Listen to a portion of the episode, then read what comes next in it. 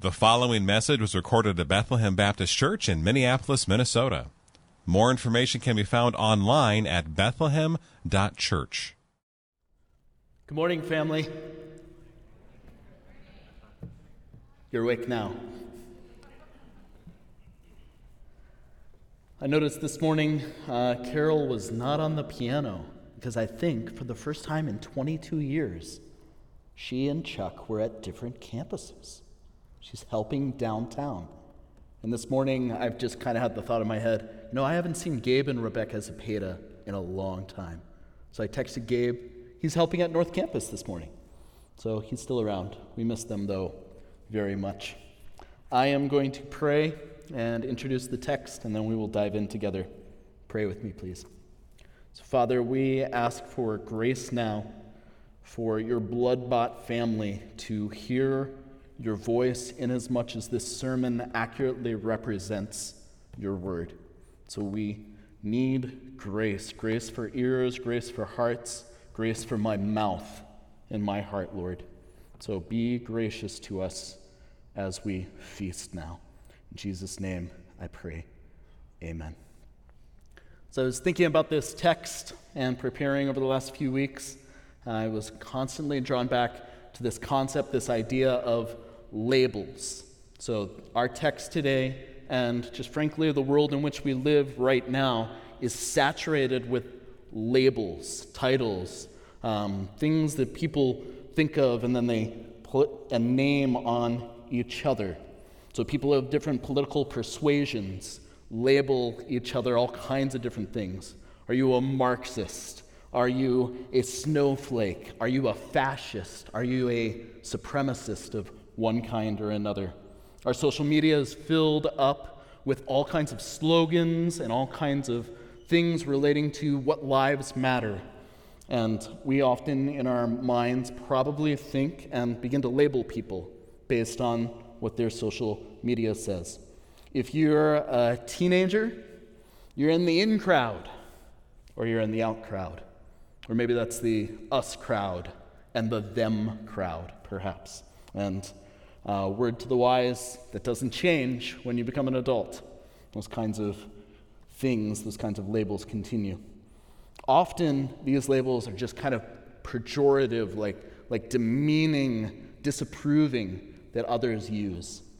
It can be individual. 2019 and 2020 was the year of Karen, which my apologies to everybody here whose name is Karen that your name is now used as a, a uh, title, a, a slam, a, an insult. It can be corporate. Are you one of those evangelicals? Whatever that means in our political discourse. I heard a saying one time that was said tongue in cheek, but I think it reveals something.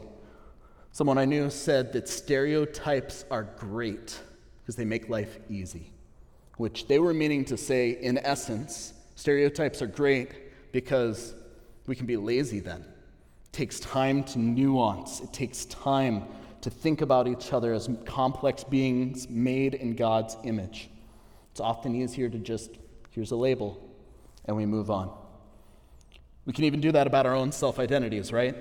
So last night, uh, you probably, well, it was the biggest fireworks show that I've ever seen or been a part of. And it was all in my neighborhood because all of the actual fireworks shows were shut down. And for like two hours, it was like, don't they know that I have a child asleep, several children asleep, and they don't sleep well normally? Anyways, we take the title or the label American and we apply it to ourselves. If you were born here or you've become an American citizen. Last night, perhaps you watched those fireworks and you were like, yes, I'm stirred. Thank you, God, for giving me this nation. In America, our identity has often been intermeshed. Labels that we use are often co used for our Christianity. So sometimes we think of, oh, to be an American, and the best version of that is to be a Christian. You look at the Mayflower Compact, you look at the pilgrims that came over on the Mayflower and the Puritans that settled about 20 miles away from them in Massachusetts, And what they thought of themselves as, as coming to this new land in America, was they were going to be a city on a hill, a shining example of God's glory. They filled their documents with language taken from the Bible and used for, oh, we're going to be in America, this Christian nation, a place for God's exiles to gather. The language surrounding the Declaration of Independence, the Constitution, and other founding documents has similar things about divine pleasure and providence, such that many did think of America as a light on a hill, where they took biblical labels meant for the church and they applied them to America. So many have thought that to be the best version of an American, or to be the best version of America for so much of our history, as to be some kind of Christian nation, or at least influenced by Christian ideals and morals. And so when we turn to our day and age and 244 years of American history, and we look and we say, we have been very fortunate to be in a land where Christianity is so heralded and so intermeshed with some of our original founders and their documents.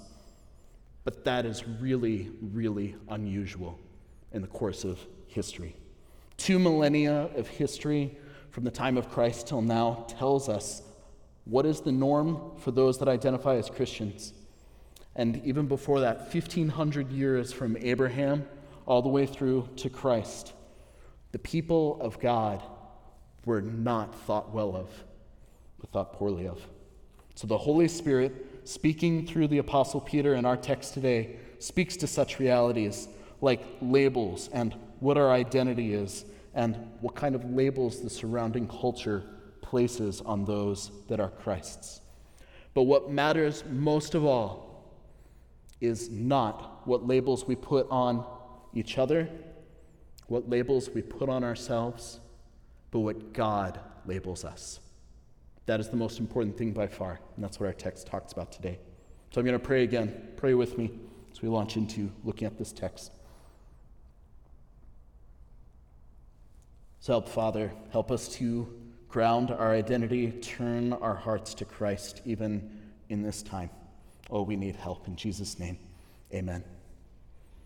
So let's take a time machine. Let's go back in time. What's going on for Peter's audience back in 1 Peter, this letter that he wrote to Christians in the dispersion. How were they labeled by the culture surrounding them? How did they identify themselves? And especially, what did they think of themselves before they were Christians? Were they Jewish outsiders to the broader pagan world?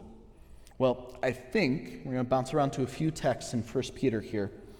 I think that they were not an exclusively Jewish audience, but Many of them, maybe a majority of them, were actually Gentile converts to Christianity. And that matters. That matters for how they view themselves and how we view ourselves.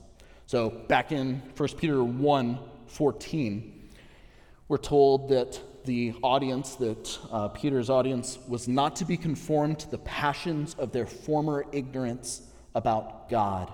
And then a few verses later, in chapter 1, verse 18, Peter tells them that they were ransomed from the futile ways handed down from their forefathers. So that word futile, empty is another alternative translation for it.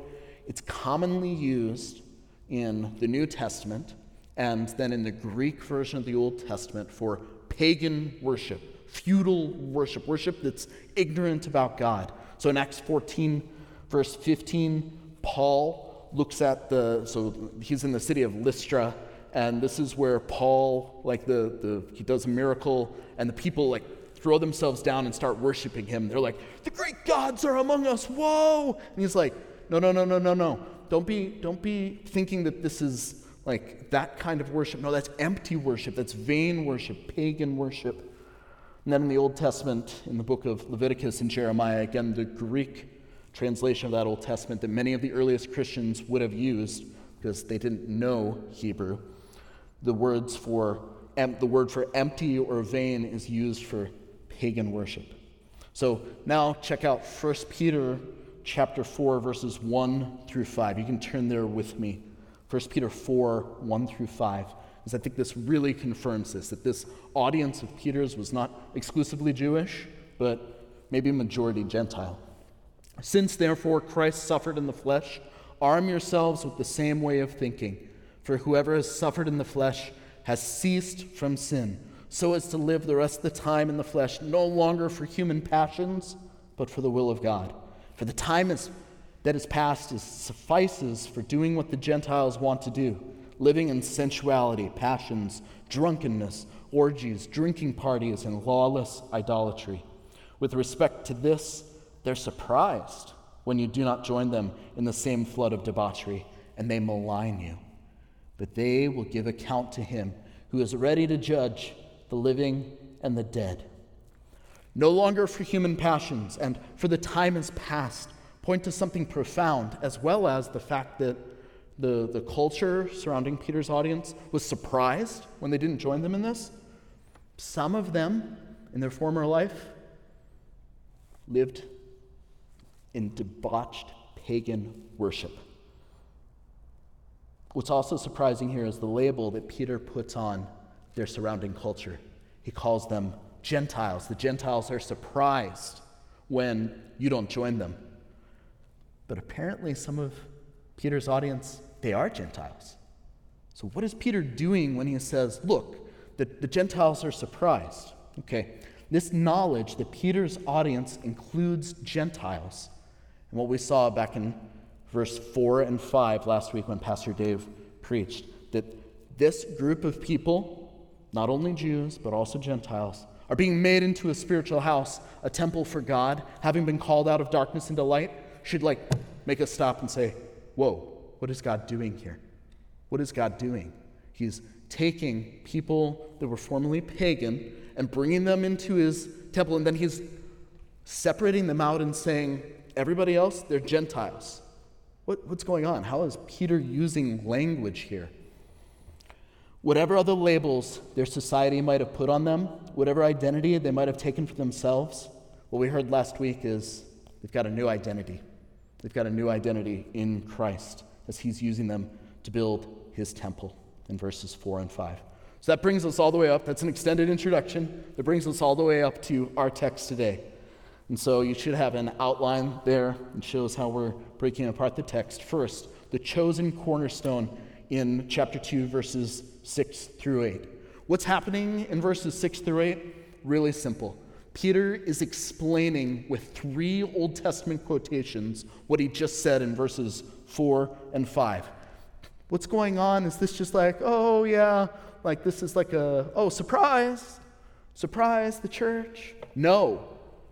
This was predicted in the Old Testament hundreds of years beforehand. What do we see here? Peter is showing that the destiny of those who are in the spiritual house of God and those who reject God is all predicted in the Old Testament. And the linchpin of every individual's destiny is this one question What will you do with Jesus the Christ? Not only the King of the Jews, but the King of the universe. What will you do with him? That's what Peter is uncovering here. First, Peter quotes from Isaiah 28 16 in verse 6. For it stands in Scripture Behold, I am laying in Zion a stone, a cornerstone chosen and precious, and whoever believes in him will not be put to shame. Peter did this earlier in his life. Do you remember Acts chapter 4? So Acts chapter 4 is where Peter and the other disciples they were in the temple shortly after Jesus was crucified just a few weeks later and they heal a man in the temple and the Jewish authorities freak out they grab Peter they bring him before the Sanhedrin the ruling council and Peter highlights he quotes uh, from the Old Testament, and he highlights this idea of cornerstones. This is Acts chapter 4, 11 and 12. He's responding to the Jewish authorities, explaining why I'm not going to shut up about Jesus. He says this This Jesus is the stone that was rejected by you, the builders, which has become the cornerstone. And there's salvation in no one else, for there is no other name under heaven given among men by which we must be saved. No other name. Everyone's destiny, regardless of ethnicity, regardless of socioeconomic status, regardless of gender, hangs on one question What will you do with Jesus? What will you do with Jesus? Now, an aside here. This is just like mini parentheses. I thought of this as I was doing, so take this for what it is. Notice what Peter doesn't say. There's this text in Mark chapter 8 where Peter confesses, You are the Christ, the Son of God. And in response, Jesus says to Peter, This is true. This has only been revealed to you by the Father. And I say to you, You are Peter, and on this rock I will build my church. So I'm a former, formerly a Roman Catholic. This is commonly a text and an appeal for everyone, uh, particularly in Roman Catholic Church, to say, look, the first pope, look, the first bishop, look, Jesus is going to build everything on Peter. And Peter is saying here in 1 Peter 2, I'm not the cornerstone. Jesus is. Jesus is the cornerstone. Jesus is the bedrock on which the whole of the new temple of God stands. And note too what Peter says here. The builders that have rejected Jesus are the Jewish authorities gathered there in Jerusalem. And then here he quotes the exact same text in our passage here today in verse 7. So the honor is for you who believe, but for those who do not believe, the stone that the builders rejected has become the cornerstone. So, how did Peter know that these texts in the Old Testament referred to Jesus? Was he just doing some exegetical jujitsu? No, I don't think so. Jesus himself referred to these texts when he said, This is me in Matthew 21, Mark 12, Luke 20. The very next passage that Peter uses in Isaiah 8:14, I'll read it here. This is verse 8 and a stone of stumbling and a rock of offense. That quotation from Isaiah 8:14 is the same one that Paul uses in Romans 9:33 to say this was the plan all along. The majority of the Jewish nation is going to reject Jesus, and what that means is the gospel is going to go to everybody. That was part of the plan all along. So, what is our passage teaching today? We'll check out the very last little bit of verse 8. They stumble because they disobey the word as they were destined to do. Now, all this background about the Jewish authorities and the Jewish nation rejecting Jesus, that's been used elsewhere in the New Testament, but Peter here seems to apply it to everybody. He universalizes it. They stumble because they disobey the word as they were destined to do. For his Gentile readers, for them to be aware that the persecution that they're enduring and the persecution that's coming from Nero and Diocletian and other Roman emperors, they need to know that what's going on with them is part of destiny. Destiny? What an interesting word. The destinies of everyone are wrapped up in Jesus and what we do with him, what we believe about him. And those who reject him ultimately, they do that because it's part of their destiny. Now, we believe at Bethlehem that God foreordains all that is. It's his mysterious providence. And this includes the salvation of individuals. Those that believe are found in the last day to have been chosen before the foundation of the world elect, and that those that do not believe don't believe because, in God's mysterious providence, He has not elected them. God is sovereign over all to the uttermost, including individual salvation. The Elder Affirmation of Faith says it this way We believe that God's election is an unconditional act of free grace that was given through His Son, Christ Jesus, before the world began by this act, God chose, before the foundation of the world, those who would be delivered from bondage to sin and brought to repentance and saving faith in his Son, Christ Jesus. Now, this text points to that reality. Literally translated, as they were destined to do, it's just it's, tithemi, it's the word for appointed. They were appointed to do this. This is a statement of God's sovereignty over human salvation. And particularly in this text, it's meant to be a comfort to Peter's audience. Their persecutors will not get the last word, nor will any who reject Jesus. Indeed, none of us get the last word over our own destiny. Only Jesus does. You are not master of your destiny. You are at the mercy of Jesus. And if that lands on you today, you're here and you're not a Christian, you've not yet believed in Jesus, we at Bethlehem believe this is all in the mysterious providence of God. It's revealed in the scriptures, but we don't look at each other and go, wait, which one are you? No. There's one linchpin in the reality that we see, one way of knowing who are God's, who aren't. What will you do with Jesus? You're at the mercy of Jesus, but He's merciful. Oh, He's merciful. He lived a perfect life. He died a death we deserve. He didn't stay dead.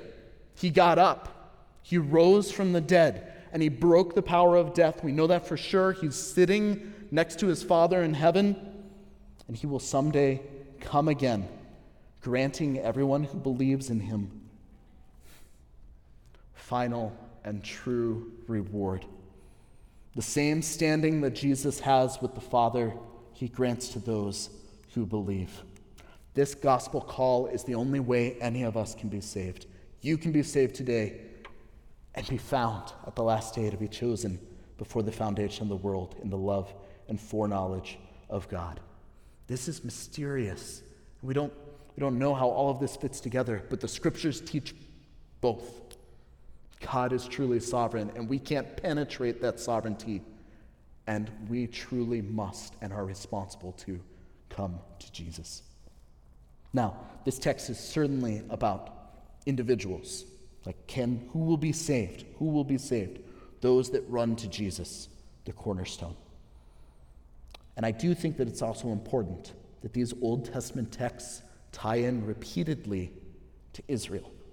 So, Paul in Romans 9, as I mentioned, Peter in Acts 4, and Jesus himself in the Gospels are all talking about the Jewish leaders and the nation of Israel at large, not entirely. I mean, Peter himself was a Jew. But the nation at large rejected Jesus. And this is significant for when we turn to our second part of this text. In addition to the Gentile persecutors of Peter's audience rejecting Jesus, all, or not all, but the majority of Jewish people rejected him. So God foretold that Israel would reject the Messiah. And now Peter is taking all of those texts that are about Israel and applying them universally to everyone who rejects Jesus. So consider where Peter goes next. And when he uses texts that talk about the restoration of Israel. So this is verse 9, what I've labeled the chosen nation. Verse 9 and 10. But you are a chosen race, a royal priesthood, a holy nation, a people for his own possession that you may proclaim the excellencies of him who called you out of darkness into his marvelous light. Once you were not a people, but now you are God's people. Once you have not received mercy, but now you have received mercy. Israel, God's chosen race to be a royal priesthood, a holy nation, a people for his own possession. All of those titles from the Old Testament, as we're going to see in a moment. Many of them, most of them, turned their back on Jesus. Indeed, the Jewish authorities sought to have him killed. The, cried, the, call, the crowd called out, Crucify him. And now Peter says his Jewish readers, believers in Jesus, and non Jewish readers, also believers in Jesus, are part of a chosen race, a royal priesthood. They are a holy nation of people for God's own possession, Christians. All who believe in Jesus Jew and Gentile, including Peter himself, are part of this chosen, precious race, this holy new nation. So, why use these labels? He takes Israel rejecting Jesus and rejecting God from the Old Testament applies it to everybody who rejects Jesus in the New. And then he takes these texts from the Old Testament, these titles for Israel, and he applies it to the church. So, the first text that is significant for the background here is Exodus 19, 5 and 6. Keep your finger or your bookmark in 1 Peter chapter 2, and please turn with me back to Exodus 19, 5 and 6. In Exodus 19, Israel had been brought out of Egypt, and this is the very moment where Moses is going to take God's words and seal a covenant with Israel, formally instituting them as God's people. So, this is God speaking to Moses the word that he is to take to the people. This is Exodus 19, verse 5. Now, therefore, if you will indeed obey my voice and keep my covenant, you shall be my treasured possession among all peoples, for all the earth is mine. And you shall be to me a kingdom of priests and a holy nation. These are the words that you shall speak to the people of Israel. So, not only the Levites, one of the tribes of Israel, were designed to be priests, but every Israelite, a kingdom of priests. So the Levites were to be priests within Israel, yes, but Israel was meant to be priests. Priests to who? Priests for what? If you read Deuteronomy chapter 4, and then you trace some of the things that are found there in Deuteronomy 4. Moses says, This law that I'm giving to you today will be your wisdom, so that when all the nations around look and see the wisdom of God, they will glorify God when they see him among you. Israel in the Old Testament was to have a disposition of what I think we could call evangelism. Not a go and tell, but a come and see. You can write this down just for one particular example of how Deuteronomy 4 is traced throughout your Old Testament. Write down 1 Kings chapter 4 and how Solomon, in his wisdom, when the Queen of Sheba comes and says, Wow, look at this great wisdom that you have, and she praises God, it's the same phrases taken from Deuteronomy 4. Israel was not just dropped in the middle of warring superpowers in the Old Testament in the ancient Near East for just like, hey, here's one more superpower. They were meant to be a kingdom of priests to the nations surrounding them. Israel was intended to bless the nations by displaying the glory of God. So the Exodus happened, and Exodus 19 is kind of the end of the, that period in Israel's history where they're taken out of Egypt to be a new nation. The Exodus from Egypt happened so that Israel would be made into a great nation to bless the nations. Does that sound familiar? Genesis 12, the promise to Abraham. So, what about the second major background text? Turn here with me. This is Isaiah 43, 19 through 21. So, turn forward with me to Isaiah 43, 19 through 21.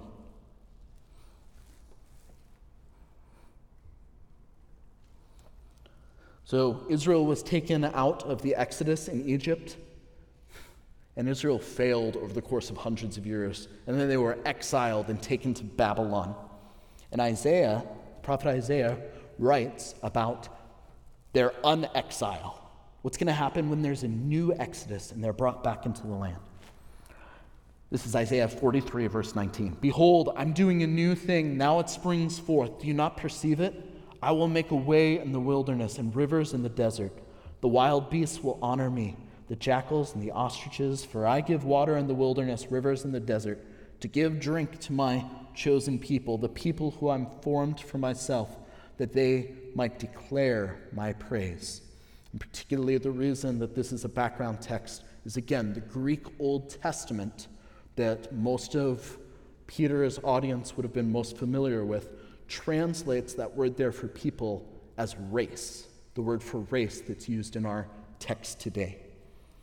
So in Isaiah 43, we see the prophecy about Israel being brought back into the land after the exile to Babylon. Just like Adam and Eve before them, they were exiled from God's presence in Jerusalem due to their sin. They did not act as the holy priestly kingdom that they were supposed to before the nations. So God exiled them.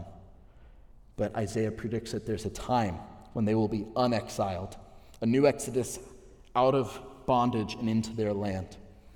So, this exodus from Babylon would happen so that Israel would proclaim God's excellencies to the surrounding nations.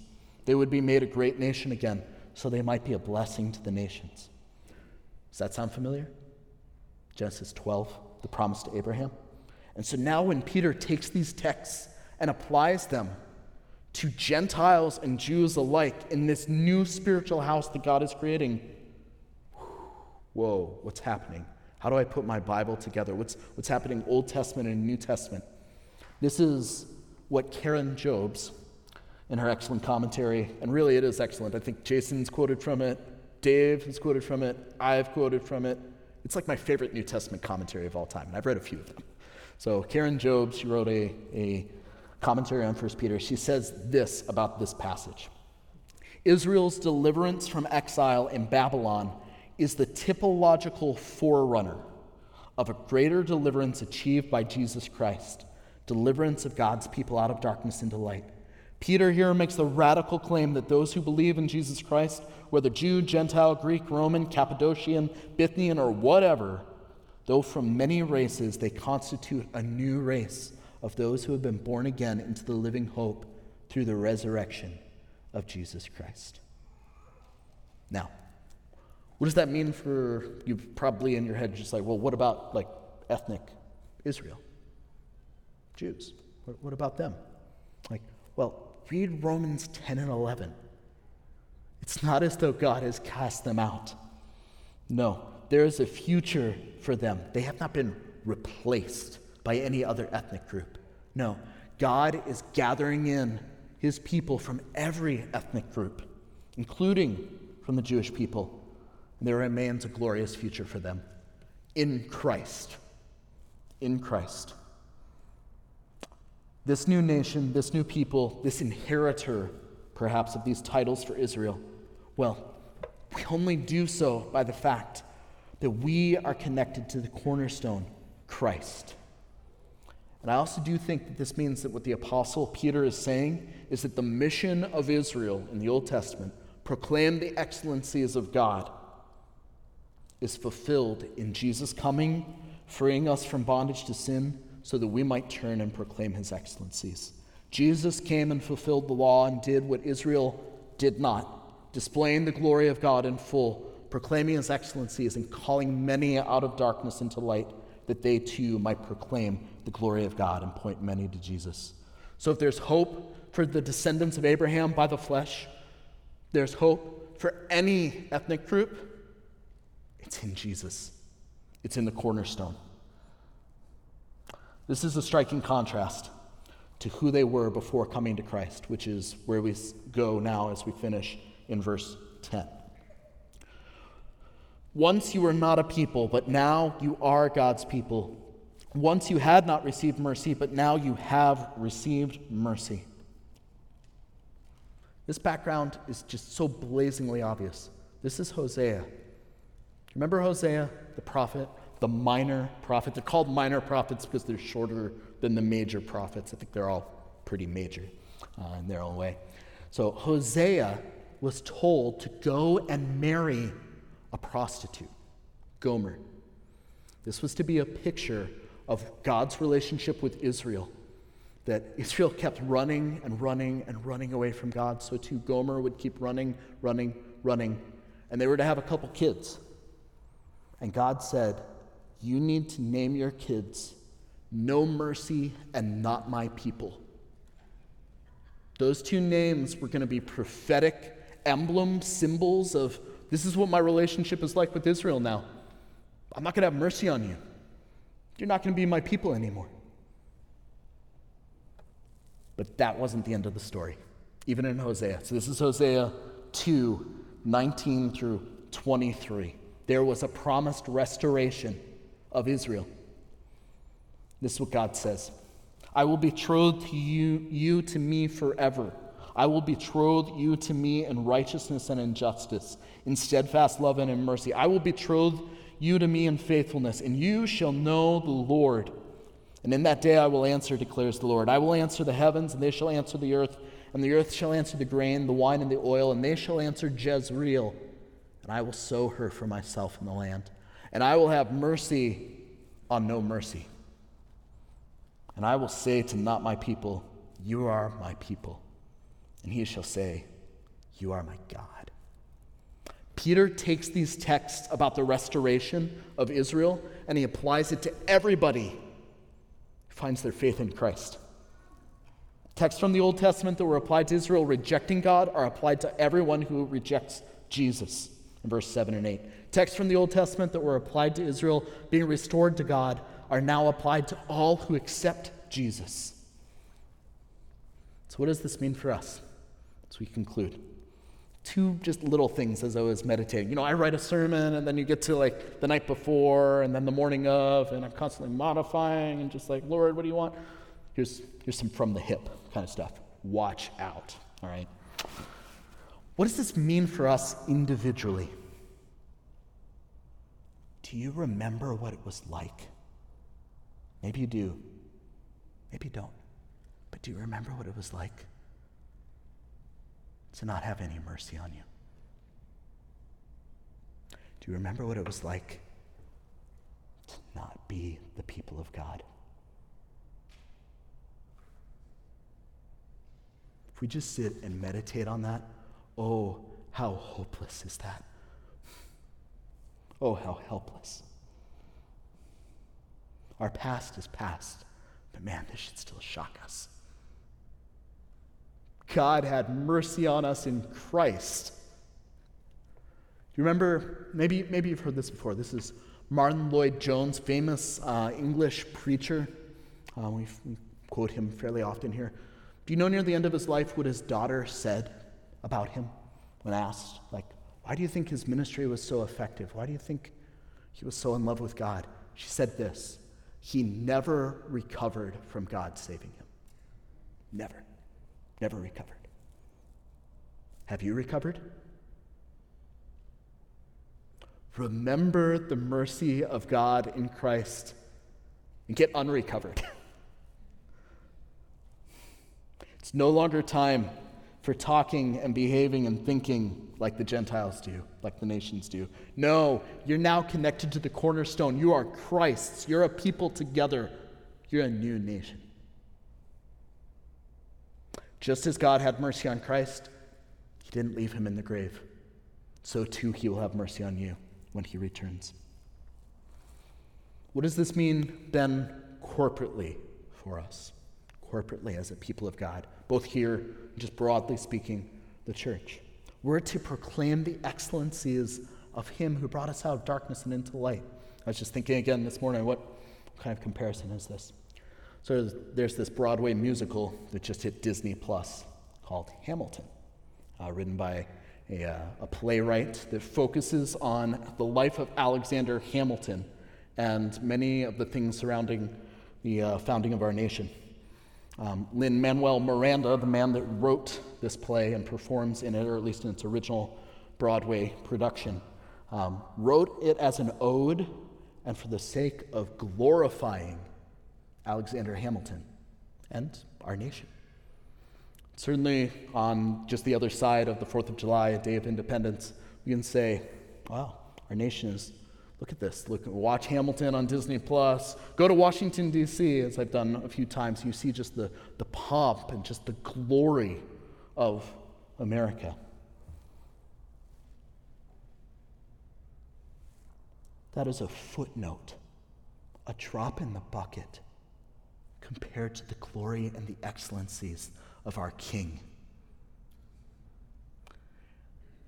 America, for all that it is and all of its faults, and perhaps it is very much a nation that is unlike any other nation that we've ever seen in, in the world, it will still, at the end of days, only be a footnote in the history that our King is writing.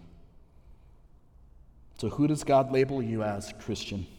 A chosen race, a royal priesthood, a holy nation, a people for his own possession, that you might proclaim his excellencies the one that called you out of darkness into light, to all the earthly nations, including our own, that are not yet part of this, our heavenly nation. So, how do we do this? This is the conclusion. Where's Chuck? Chuck's like, Daniel, you're over time. I know, man. It'll, it'll be okay, all right? It'll be okay. In conclusion, two things, two things. Well, just how are we supposed to do this? Well, Pastor Dave's going to be back in the pulpit next week, and verse 11 and 12 is the how in our text. It's actually it's the how. I was thinking through and praying through and talking with a few about some additional applications that are situated to us right now. How do we in America think about this when so many labels are thrown around we place them on others, either in our minds or actually? There's so many voices vying for our time. Oh, the news cycle in an election year. Help us endure, Lord. Help us endure. How does this matter for us today in our earthly nation where our destinies are connected to the cornerstone? We have an identity as a new nation, and our mission is to proclaim to the nations the excellencies of God. First, let me encourage you, Bethlehem Christians, anyone watching, don't call unholy what God has called holy. Or to phrase it another way, who are you to criticize another master's servant? Or to say it another way, why put a label on a brother or sister in Christ and identify them that way when God has already identified them as his own? Even Paul, in the letter to the Corinthians, 1 Corinthians, labeled them carnal and worldly, and he's the apostle speaking um, with the inspiration of the Holy Spirit, and yet he still called them brothers and sisters. He had a fundamental way of relating to them as family that ran deeper than their behavior. And he reminded them who they were God's people, called out of darkness and into light. Second, remember that the labels that God places on his people, that he places on you, if you're a believer in Jesus, is your very identity, not a mere label. Don't let other labels become your identity. Reject them if you need to. Don't let them be what defines you. You're not your own, you're brought with a price. So be careful what you think about yourself. Be careful what you think about others. Glorify God with your body and your social media and your neighboring, your voting in an election year. Third, hear me carefully when I say this one. Don't trade in your relational capital with other people for only temporary purposes. It's an election year. Lots of things are happening on social media where there's all kinds of um, things being said.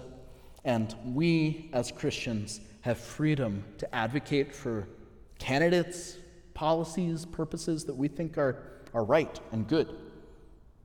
Let me encourage you do that as citizens of this nation. And do so about the things, especially, that are nearest to the heart of God the value of life, justice. Save some capital in your relationships to say hard things about Jesus. If you're going to be giving offense, and if you're going to be potentially dividing from others, let it be most about the things that matter most. Jesus alone will be the hope of your friends, your neighbors, your family.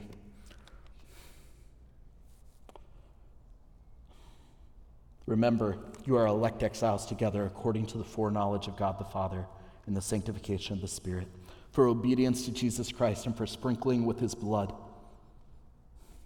We cannot speak out about the division we see in our world if we ourselves are divided from each other about things that will be a mere footnote in history.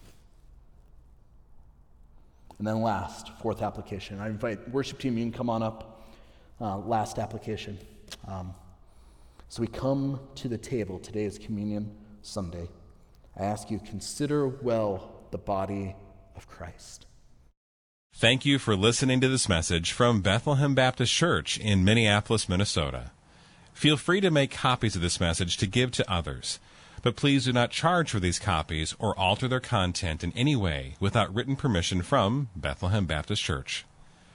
For more information, we invite you to visit us online at bethlehem.church or write us at 720 13th Avenue South, Minneapolis, Minnesota 55415. Bethlehem Baptist Church, spreading a passion for the supremacy of God in all things, for the joy of all peoples, through Jesus Christ.